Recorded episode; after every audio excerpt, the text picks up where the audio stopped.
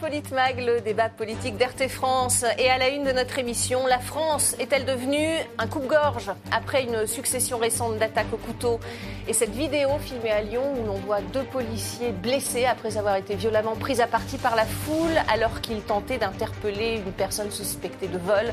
La question a été posée euh, le même jour par le Rassemblement national. Le député Julien Audoul a interpellé le garde des Sceaux et le ministre de l'Intérieur. Regardez.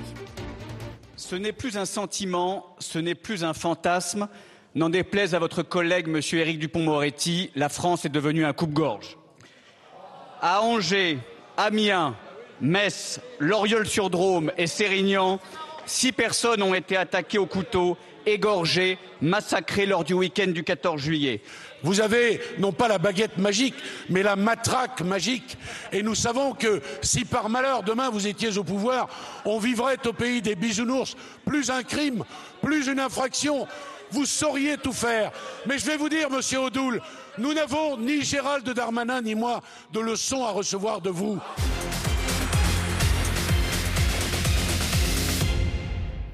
Et pour en parler, nous sommes avec nos éditorialistes RT France. Didier Maisto, bonjour. Bonjour Magali, bonjour à de, tous. Ravi de vous retrouver. Face à vous, Alexis Poulain. Bonjour Alexis. Bonjour. J'espère que vous allez bien. Beaucoup de, vidéos, d'événements assez violents ces derniers jours. On l'a vu, on, en a vu un. Au point que le député RN, Julien Oudoul, a parlé de coupe-gorge. Alors après la, France Orange Mécanique, est-ce que c'est de, pire en pire? Est-ce que vous partagez ce, constat de, de France coupe-gorge, Alexis Poulain? Moi, ça fait longtemps que j'alerte sur euh, l'état euh, dramatique de la violence endémique dans ce pays. Et pas seulement euh, sur le coupe-gorge, mais si vous regardez le nombre d'attaques au couteau, il ne fait qu'augmenter depuis ces dernières années. Sur les morts par ces attaques au couteau, on est à un comptage de plus d'une vingtaine de personnes depuis le début de l'année. Certains ont été par jour, selon un égorgés. Oui, mais je parle là des morts, hein, certains égorgés. et de côté politique, le déni, comme Éric Dupont-Moretti, bien entendu, hein, qui ne va pas revenir sur ses déclarations et qui continue de croire que tout va bien. Alors évidemment, euh, il ne s'agit pas de faire le lien entre tout ce qui euh, est de l'ordre du fait divers, malheureusement, mais derrière ces faits divers, c'est des drames, c'est euh, des familles endeuillées, c'est des morts, c'est des blessés à vie, et, c'est une réalité d'une violence qui ne fait qu'augmenter. et ça, sur le, le, thermomètre, on voit bien que la température monte, que la violence monte également, et que la réponse au niveau de l'État, elle est à côté de la plaque. Gérald Darmanin, dans une interview au Parisien il y a de ça quelques jours, disait que sa priorité, c'était le vol de montre. Mm. Ce n'était pas l'attaque au couteau. Alors je veux bien, oui, le vol de montre, c'est terrible, hein, évidemment. Quand on a une Rolex à 300 000 euros et qu'on se fait voler au volant de sa Ferrari euh, dans le 16e, c'est terrible. Mais là, on parle de gens qui sont euh, tranquillement un soir de fête de la musique, un et soir ça de peut arriver à tout le monde. Et ça peut arriver à n'importe qui. C'est-à-dire qu'aujourd'hui, le couteau sort à l'époque où c'était le point qui sortait. C'est-à-dire qu'on mm. on a passé un cran dans la violence. C'est plus des bagarres de rue c'est du, de, l'abattage de rue.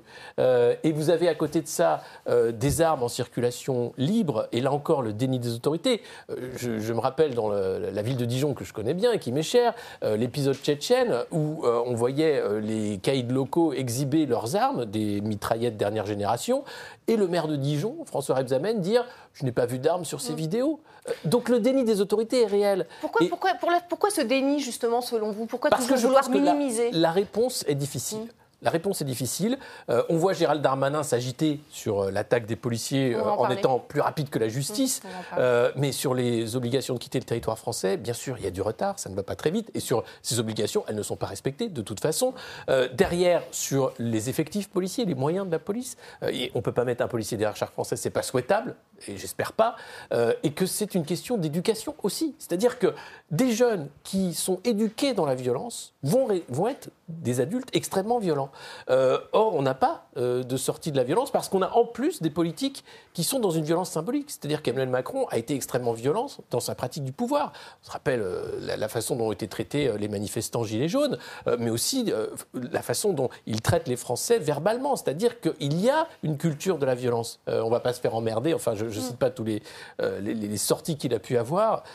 et donc, si on ne lutte pas contre cette culture de la violence, si les autorités sont dans le déni systématique, et si on fait croire que tout va bien, alors que les chiffres sont là pour montrer qu'en réalité, il y a euh, une, montée de la violence endémique dans la société, on n'aura pas la solution. La, solution, elle est de long terme, euh, elle est sur l'éducation, elle est sur la répression, évidemment, et sur la justice. Et de prise de conscience peut-être aussi de, ce phénomène. Didier Maïsso, vous êtes d'accord avec euh, Alexis Poulain Il y a un vrai problème de, violence avec ces attaques au couteau? Malheureusement, on ne peut être que d'accord. Ce serait nier complètement la réalité. La société s'est ensauvagée année après année. On le constate effectivement à l'hôpital, hein, par exemple. Mmh. Les médecins d'ailleurs, une augmentation des, agressions. Qui se font agresser, on le constate dans les transports en commun, à l'école aussi, partout, dans les stades, sur les, terrains de sport, dans la rue, pour un oui, pour un non. Effectivement, oui, le, le couteau a remplacé le poing. Avant, il y avait des rixes. Aujourd'hui, on peut assassiner pour une cigarette, par exemple, pour un regard euh, qui ne, qui ne plaît pas. Alors effectivement, oui, il ne faut pas se garder de toute démagogie. Mais ce qu'on peut dire, c'est que peut-être euh, c'est dommage que la classe politique en général ait laissé euh, toutes ces questions, les ait abandonnées au Rassemblement national. Donc du coup, qu'est-ce qui se passe? Il se passe qu'on peut, on peut plus en parler. Et, du coup, ça décrédibilise aussi la parole du Front National, mais oui, non, du parce Rassemblement que chaque national. Fois qu'on dit, bah, oui, si tu en parles, tu fais le jeu du Rassemblement national. Mais à un moment, c'est pas parce que Marine Le Pen dit que le ciel est bleu qu'on peut pas dire que le ciel est bleu. S'il y a des agressions, il y a des agressions, elles augmentent. Les violences à la personne n'ont jamais autant augmenté que ces dernières années. Alors, euh, ça a commencé déjà sous Nicolas Sarkozy, hein, avec, euh, il fallait euh, simplement élucider des affaires avec un taux d'élucidation, des primes, etc. Ce qui était complètement stupide. Euh, on a supprimé la police de proximité qui donnait des bons résultats parce que les gens connaissaient, avaient un rapport à la population. C'était pas simplement, comme il le disait, jouer au foot, au basket et, boire le thé ou le café. C'était euh, avoir un suivi. Et effectivement, aujourd'hui, euh, il y a un divorce total et la, violence est devenue l'apanage, le, premier réflexe, et avec une remise en cause de l'autorité. Mais il faut dire aussi que les politiciens, à l'instar d'Emmanuel Macron, le poisson pourri par la tête, a eu euh, des mots extrêmement durs. Et vous avez vu les médias euh... Voilà, c'est ce que je voulais vous dire. Est-ce que c'est pas la faute aussi des médias de ne pas vouloir reprendre systématiquement des, faits divers euh, par peur de faire le, jeu du Rassemblement national? Les médias, ils le font, sous le, les médias mainstream en tout cas, sous l'angle sensationnel. Mm. Alors après, on fait des débats euh, stupides, ah, vous vous rendez compte, etc. Mais en réalité, on, ne réfléchit pas suffisamment aux causes et aux conséquences. Euh, il n'y a pas un travail de fond qui est réalisé. Et de la même manière, je ne les mets pas sur le même plan, attention, mais quand il y a eu euh, des violences d'État, j'appelle ça plus que des violences policières, sont des violences d'État, Alexis en a parlé pour les Gilets jaunes, il n'y a pas eu beaucoup d'émois, ni dans la société, ni dans les médias, alors que 32 personnes ont été euh, éborgnées, 5 mains ont été arrachées, mm. certains ont perdu, ont perdu la vie. Mm. Hein. Vous avez vu un émoi de la part des journalistes, euh, des médias, rien du tout. Donc on s'est petit à petit habitué euh, à cette euh, situation qui n'a rien de normal, qui, pas, qui ne doit pas être banalisée. mais effectivement, il faut se garder de toute démagogie, plus de moyens, toute une éducation aussi à revoir et sanctuariser à nouveau peut-être on va parler de la sévérité des peines, par, euh, voilà. peut-être aussi. Euh, on va parler aussi de, de cette vidéo que l'on a vue dans, les titres après le lynchage des, policiers dans le quartier lyonnais de la Guillotière le 20 juillet dernier. Gérald Darmanin a déclaré quatre jours plus tard sur Twitter, je cite, euh, que l'un des délinquants est étranger et qu'il sera expulsé. Sauf que l'individu a été mis hors de cause quelques heures plus tard, mais le ministre de l'Intérieur a maintenu son avis d'expulsion parce que pour lui, de toute façon, la personne suspectée est un délinquant. Regardez. Suite à l'inacceptable attaque contre les policiers de Lyon, des opérations de police ont lieu. Un des délinquants est étranger, il a été interpellé. Sur mon instruction, il a été placé en rétention et sera expulsé. Les délinquants étrangers n'ont pas leur place en France. Sur une personne qui a été interpellée par les services euh, de police, qui était multirécidiviste, condamné à de très nombreuses reprises et qui était étranger en situation irrégulière. Qu'il ait un lien ou non avec l'enquête en cours ne change rien. Qu'est-ce que vous pensez de la, communication de Gérald Darmanin, Alexis Poulain On, l'avait vu, hein, c'était un peu ce même déni aussi euh, lors de l'épisode du Stade de France. Bien sûr. Euh, bah, c'est toujours une communication calamiteuse avec euh, toujours l'idée de ne jamais revenir sur ces déclarations, d'assumer. Mm. La Macronie assume. Hein, Même si elle a tort, elle a raison. en gros, c'est allez, vous faire voir, hein, j'assume. Donc en gros, j'ai dit n'importe quoi, mais c'est normal puisque c'est mon rôle. Hein. je suis là pour raconter n'importe quoi, donc il assume.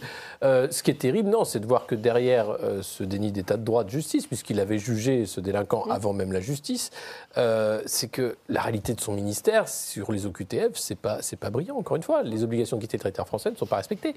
3500 cette année sur effectué sur 60 000 demandes. Hein. Voilà. Et c'est le, retour est en non, mais, donc c'est ridicule. Donc je veux bien, oui, les délinquants étrangers n'ont pas leur place en France, mais alors que le ministère de l'Intérieur, dont c'est le travail, fasse son travail. et une fois qu'une décision de justice a été prise, Là, on a n'importe quoi. On a un ministre de, l'Intérieur qui devient ministre de la Justice, qui fait la justice avant même qu'un juge soit passé par là. Le parquet est obligé de sortir de, son silence pour dire non mais attendez, c'est pas ça du tout. Euh, et au final, il se rattrape aux branches en disant non mais si, de toute façon c'est quand même un délinquant, donc on, va le virer. C'est proprement scandaleux. Mais il y a tellement de scandales par jour, à la minute même quasiment, avec ce gouvernement, que c'est impossible à suivre. Ça a été cinq ans de ça, et là on a un début de quinquennat, mais qui mais c'est un festival. C'est un festival. Au-delà de ça, en plus, c'est toujours commode d'incriminer l'étranger. Mm. Euh, oui, alors que c'est pas forcément. Non, mais les Français. Il y, a une délinquance. Euh, les Français, jamais. Non, mais ça, on va pas parler. Parce que les Français ne sont pas délinquants, vous voyez. C'est toujours... Ce sont d'abord les Français, les, les primo-délinquants voilà, en France. Hein. C'est toujours le même débat, en mm. fait. Hein. Vous l'avez vu à l'occasion du fiasco du Stade de France. Euh, on l'a vu quand il y a eu des émeutes dans les banlieues, etc. Le problème, mais il faut bien le regarder en face, c'est que ce sont des Français de troisième, de quatrième, voire maintenant de cinquième génération, qui n'ont jamais connu que la France. On leur dit retourne, retourne au bled, etc. Mais il, faut arrêter avec ça aussi. On a un problème franco-français, on a un problème d'intégration, d'assimilation, appelons-le comme on veut, au sein même de la République euh, française.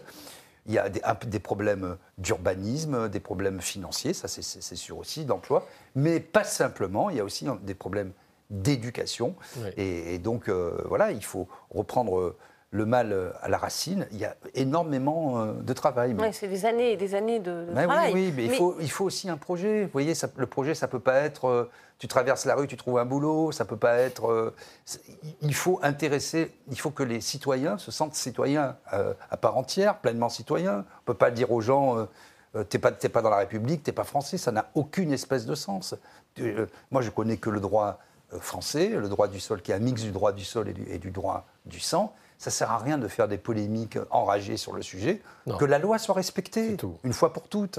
Alors la loi, on va en parler sur les peines. Euh, par contre, sur l'épisode de Lyon, le, maire écolo de Lyon refuse la, mise en place de caméras. Est-ce que ce serait l'une des solutions, selon vous, Alexis Poulain? Ça, fait polémique, il y en a beaucoup dans d'autres villes et ça marche ça marche, oui et non, parce que la, caméra. Regardez, le, Stade de France, on en parlait à l'instant. Il y avait des caméras. Bizarrement, une semaine après, toutes les images étaient effacées. Donc, oui, euh, les caméras, ça sert quand on en a besoin, parfois. Ça sert aussi à effacer les bandes quand on n'a pas envie de les voir. Et puis, ça n'empêche pas l'agression. C'est-à-dire que la caméra ne va pas euh, faire en sorte. Pas du tout, c'est pas préventif. Donc, euh, c'est faux de croire que la surveillance est une sécurité. La surveillance est une surveillance. Euh, c'est encore une fois, il ne faut pas tomber dans, dans l'euroélisme actuel, euh, de faire croire que parce qu'on va être fliqué sur nos téléphones, dans la rue, au travail, mm. partout, on sera en sécurité. C'est faux. Ça ne dissuade pas quelque part non plus de savoir Ça ne dissuade pas. D'ailleurs, vous avez euh, des quartiers où, quand les caméras s'installent, elles, sont immédiatement déboulonnées. Mm-hmm. et encore une fois, je ne sais pas combien de caméras sont réellement en opération sur le nombre de caméras existantes. et ensuite. Il faut des gens derrière pour les regarder aussi. Il faut des gens derrière pour les regarder. Ne vous inquiétez pas les Jeux Olympiques vont être un, formidable outil de flicage de toute la population française. Là, on va dépenser des, millions dans des caméras de vidéosurveillance et de reconnaissance faciale. Euh, moi, ce monde-là, j'en veux pas, honnêtement. C'est vraiment un monde non souhaitable et, qui ne n'assurera aucune sécurité. C'est-à-dire qu'il y aura une paranoïa encore plus visible sans doute, un contrôle des populations encore plus fort, mais pour la sécurité, non. Il faut arrêter de croire que c'est une illusion. Un problème de, justice, selon vous, Didier Maïsto, vous pouvez réagir sur les caméras. Euh, non application des peines je suis d'accord sur les caméras, parce qu'en fait, il y a un, lien qui est fait qui est trop, qui est trop rapide, qui est trop euh, actif. Et on se rend compte finalement que les caméras, elles servent surtout à fliquer euh, pour les PV, pour euh, vous, avez, vous, roulez à Paris, c'est devenu. On peut, identifier aussi des auteurs de, de cambriolage ou autres. Après, le problème, c'est la justice. On peut, avec les cartes bleues, etc. On peut, on peut vous tracer déjà s'il y a vraiment la volonté de le faire. Je ne suis pas sûr que mettre des caméras partout, euh, ça aide. Bon, mettons. après la justice, effectivement, alors on dit il faut durcir les peines. Je ne crois pas, moi, qu'il faille durcir les peines. Il faut euh, appliquer, il faut que les déjà peines... Appliquer celles déjà qui sont, appliquer les peines. Et euh, sans doute, moi, je suis pour une pas pour des peines planchées, parce que là aussi, ça ne veut rien dire. C'est une espèce, comme pour les caméras, d'automaticité de la justice. C'est ce que réclame Julien Audoul d'ailleurs. Ben oui, mais ça, ça aussi, c'est de la démagogie, mm. parce qu'on dit, ben voilà, on de... non, la justice doit être, c'est des, des hommes qui jugent des hommes. Bon, simplement, il faut accepter la sanction et il faut euh, que le juge d'application des peines fasse appliquer euh, la sanction. Bon, premièrement. Deuxièmement, ce, ça... mais ce n'est pas le cas. Non, ce n'est pas le cas, mais je ne veux pas tout excuser. Il n'y a pas beaucoup de moyens. Il faudrait cinq fois plus de magistrats. Cinq fois. Bien sûr. Vous vous rendez compte Et on, encombre la justice. Pour des, nous qui sommes dans les médias, vous ne pouvez plus rien dire, vous ne pouvez plus parler, vous ne pouvez plus écrire, sans que les, sans qu'on vous fasse un procès. Moi, j'en ai 20 euh, sur le dos. À la fin, on gagne toujours, mais ça encombre les tribunaux. Ça dure deux ans, trois ans, ça vous coûte un fric fou. Est-ce que la justice n'aurait pas mieux à faire que de savoir si, quand vous avez dit d'un tel que c'est un collabo, pas un collabo, etc. Voilà quoi. Euh, euh, comment la justice est complètement bloquée. On a judiciarisé la société française à l'américaine sur des sujets qui n'intéressent pas les citoyens et qui les ennuient dans leur, dans leur vie quotidienne, mais sur les sujets essentiels, c'est-à-dire il faudrait faire mieux en fait. Voilà. C'est-à-dire arrêter de tout judiciariser, arrêter mmh. de tout filmer, mais concentrer les moyens sur les vrais problèmes. Sur les vrais problèmes. C'est ce que demande euh, la population. 73% des Français, selon un sondage, on va le voir, ne, font pas confiance euh, en la justice. ils estiment qu'elle fonctionne mal. 30% euh, des sondés jugent positive l'action du ministre de la Justice. en termes de, de confiance, 900 places de prison qui, ont été annoncées également, Alexis Poulain. Est-ce que euh, renforcer le nombre de places de prison, c'est aussi une, solution euh, plébiscitée par les Français aussi, on va le voir dans, le sondage C'est encore des, coûts, euh, c'est très bien d'avoir des places de prison, mais pour quelle peine Pour quelle population? Si on met en prison des jeunes délinquants qui vont au contact de délinquants aguerris ou d'islamistes euh, se radicaliser ou devenir, euh, à la sortie de prison, euh, de nouveaux caïds, ça sert à rien la prison. ce qui compte, c'est la réinsertion. C'est qu'est-ce qu'on fait de la prison? Est-ce qu'en prison, on apprend quelque chose autre que de devenir un délinquant avec un grade supérieur? Aujourd'hui, eh ben, voilà, est-ce que la réinsertion fonctionne? Donc si on a une pensée en termes de place de prison, autant dire que ce sera un fiasco, un échec, et on va créer davantage de délinquance. Il faut avoir une pensée en termes de réinsertion. Et ça, c'est des coûts réel. Et ce n'est pas seulement des places de prison, parce qu'aujourd'hui, évidemment, vous allez. Les prisons françaises, euh, il suffit de lire les, rapports de l'Observatoire des prisons, c'est un scandale. Sanitaire, c'est un scandale. Euh, Épinglé d'ailleurs par. mais systématiquement, chaque année. Donc oui, on manque de place et on traite les gens euh, d'une manière qui sont délinquants, certes, qui méritent la prison, mais pas forcément cette prison-là. Donc il y, a, un vrai, une, vraie question. Puis vous avez des, expériences qui se font dans d'autres pays européens de, de, prison verte, justement, où la réinsertion est prime prime sur la, peine euh, et, ça fonctionne, euh, oui, parce qu'il faut apprendre aux gens euh, à arrêter la drogue. parfois, vous avez en prison aussi des populations qui n'ont rien à faire là, qui sont des populations en grande souffrance psychologique. Donc, il y a un traitement psy aussi à mettre en place. c'est pas parce que vous allez en prison que vous allez vous soigner de, vos problèmes psychologiques. Donc, tout, tout ça, en fait, c'est ça qui est à prendre en charge. Et je trouve que c'est une pensée magique et simpliste de croire que plus de places de prison va réduire la délinquance. Non. Et on l'a vu d'ailleurs, hein, à l'occasion de la dernière présidentielle, la, plupart des candidats euh, ont fait de la surenchère mmh. stupide sur le sujet, plus de places de prison, plus de places de prison. Moi, je suis pour vider les prisons, c'est peut-être pas très populaire. Et 86% des Français trouvent que c'est une Mais il faut mettre tout le monde en prison, on met des caméras partout, on met des miradors, on met tout le monde en prison, comme ça, il n'y a, a, plus de problème. Non, mais poussons la logique euh, jusqu'au bout. En réalité, c'est le, problème principal, c'est celui de la réinsertion. Mmh. si vous n'éduquez pas les gens, les gens en prison ne peuvent pas travailler la plupart. Il faut quand même le savoir. Pour tout un tas de raisons, il n'y a pas d'encadrement, etc. Ils ne peuvent pas travailler. Euh, on connaît les problèmes psychologiques quand on est emprisonné, et ce n'est pas encore de l'excuse ou quoi que ce soit. Mais euh, quand vous n'avez personne qui vous attend euh, dehors et que vous n'avez pas pu travailler, mettre un peu d'argent de côté, vous loger, la première chose que vous faites, en plus, comme vous êtes maltraité, vous devenez une bête enragée. Une bête enragée. Les prisons sont complètement islamisées. Euh, c'est normal, j'allais dire quelque part. Parce oui, que, mais quand vous êtes faible, favorable à, ça. Ben oui, c'est évidemment que c'est un mm. terrain euh, mm. favorable. Euh, même les 7, Harry Krishna et compagnie vont mm. recruter dans les hôpitaux. C'est bien, c'est bien connu que vous êtes dans une dépendance psychologique très forte. Et, donc voilà, donc, il faut arrêter de construire des prisons tant qu'on n'a pas une réponse adaptée. De Moi, je crois à la rédemption. On doit pouvoir s'améliorer, bien sûr. Mais c'est ce qu'on dit depuis des années aussi. Pour les, peines de, pour les peines de 6 mois à 1 an. Alors après, euh, le type qui, qui, a commis bien un, sûr. un meurtre de masse. Attention, il y a délinquants, ah, il y a criminels. Sur les récidivistes, non, mais il y a... etc. Attention, il y a délinquants, il y a criminels. Et Absolument. évidemment, ce n'est pas du tout le même traitement et la même prison. C'est intéressant parce qu'on a, on a regardé les chiffres au niveau européen en ce qui concerne les, homicides, hein, puisque c'est compliqué de, de, de, comparer la, la, délinquance dans les pays européens, puisqu'ils n'ont pas les mêmes méthodes de mesure. Euh, 285 homicides en Italie, 298 en, en Espagne en 2020, 782 en Allemagne, sachant que l'Allemagne est beaucoup plus peuplée que la France, et 863 en France. La France est avant-dernière devant la Biélorussie. Euh, Est-ce que ça, ça montre bien l'échec, en tout cas, de la politique sécuritaire de la France, Alexis? Bah oui, et ça montre le déni des autorités françaises. Mais comme d'habitude, on avait le meilleur système de santé avant le Covid. Pas du tout. On avait un système de santé qui s'effondrait. Les soignants urgentistes déjà étaient en grève pour l'annoncer. Euh, que font les autorités? Rien. Des rapports. Des rapports flash, des rapports, des rapports, des rapports. Là, on va avoir des rapports sur euh, la délinquance en disant oui, mais c'est des chiffres, attention, il faut les pondérer parce que vous savez, en réalité, il y a le... Non Les chiffres, quand vous regardez... ce sont des chiffres plutôt fiables hein, qui permettent Bien sûr, absolument. Quand vous regardez les féminicides, qui sont en France particulièrement importants. La France est devenue, mais ce n'est pas nouveau, hein, effectivement, un pays, le pays de l'ultra-violence. En tout cas, à tous les échelons de la société, on peut le, on peut le constater. On va, vous parliez du, Stade de France tout à l'heure, Alexis. Euh, on, va le voir, hein, même la place du Trocadéro est, est, gangrénée par, par la délinquance et ça promet pour, pour les JO de 2024. C'est un enjeu sécuritaire majeur, évidemment. Au lendemain d'une réunion à l'Élysée avec Emmanuel Macron sur le sujet, euh, Gérald Darmanin a dévoilé les contours d'un plan de maintien de l'ordre. Entre 7 000 et 11 000 policiers et gendarmes seront mobilisés euh, chaque jour, sachant que les JO, ça n'intéresse euh, pas 47% des, Français. Ils se disent complètement indifférents. En tout cas, l'enjeu sécuritaire est important. Regardez ce qu'en pense Jordan Bardella. Il a réagi. Je pense que Gérald Darmanin est incapable d'assurer la sécurité des Jeux Olympiques.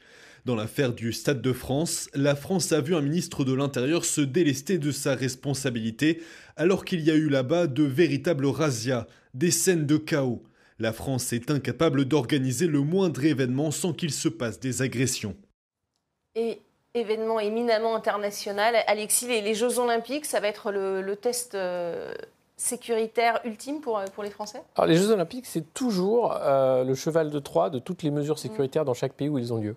Euh, c'est la façon de mettre en place la reconnaissance faciale de manière détournée. Vous allez avoir des QR codes partout, des zones de sécurité où vous pourrez rentrer uniquement si vous avez un, un code qui va être adapté à ça. C'est l'enfer en fait, en réalité. en c'est l'occasion de, resserrer les, les... C'est l'occasion, sous couvert de c'est un événement formidable, la fraternité, les jeux, le sport, de créer la société horrible du technocontrôle.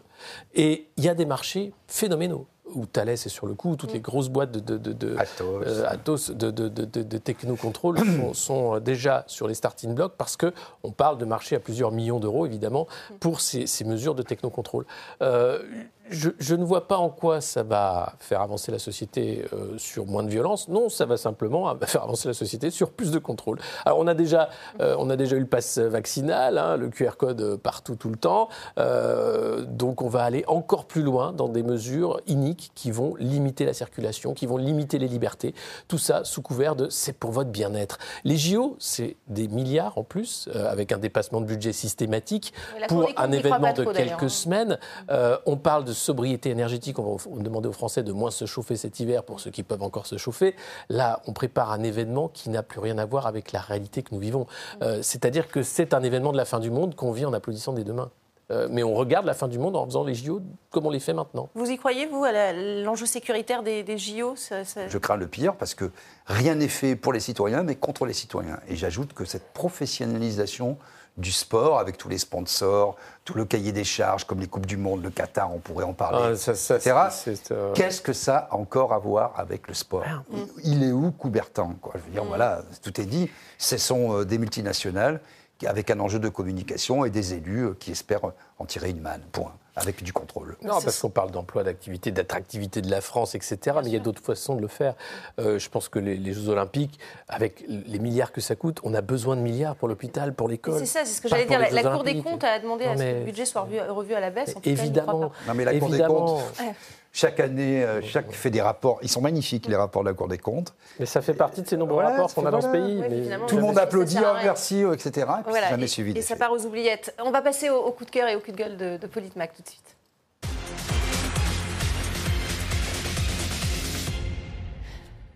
Allez, on va commencer par vous, Didier. Le, coup de gueule, euh, votre coup de gueule, pardon, c'est ce que vous appelez le, capitalisme de connivence. Expliquez-nous. Ben oui, vous avez vu que Castex, Monsieur Castex, Jean de son petit nom, euh, a été nommé à la tête euh, d'un machin hein, sur les transports.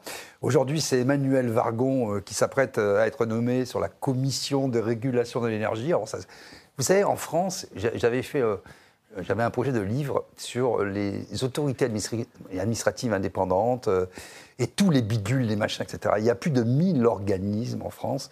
C'est un milliard d'euros par an si on met tout bout à bout. Avec voiture, avec chauffeur, appartement de La République est généreuse. Vous avez des, hauts conseils sur, les, sur les instruments à pompe, de mesure, enfin des trucs improbables qui ne se sont même jamais réunis. On ne sait même pas où sont les locaux, sauf que c'est 9000 euros par mois euh, pour les membres, 9 000 pour le président, 7 000 pour les membres. Voilà.